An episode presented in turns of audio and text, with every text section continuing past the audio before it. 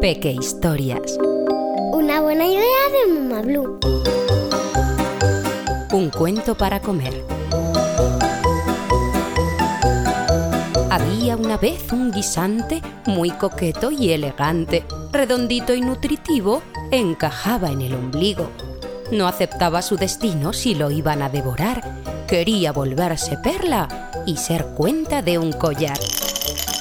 Había una vez un tomate, gordo y loco de remate. Ser el rey de la ensalada no le convencía nada. Le parecía aburrido acabar en cualquier plato. Quería vivir en el circo, ser la nariz de un payaso. Había una vez lechuga, qué esbelta y bella figura. Como siempre está fresquita, a veces trae mariquitas. Se ponía un poco mustia de pensar en su destino. Soñaba con ser volante de un elegante vestido.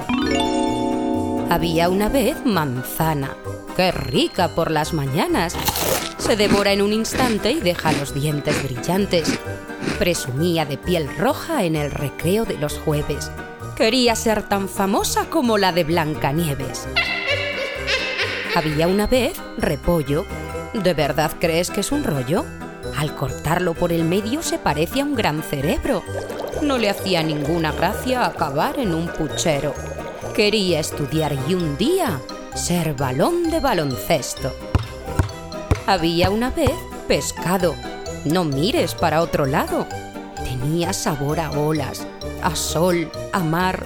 ¡Cómo mola! Si te molesta en el plato, piensa que él está peor. Siempre quiso ser pez globo cuando se hiciera mayor. Había una vez lentejas. ¿Te salen por las orejas? Son simpáticas semillas y saben de maravilla. El viejo pasapuré les daba un miedo espantoso. Querían ser lentejuelas de un vestido muy pomposo.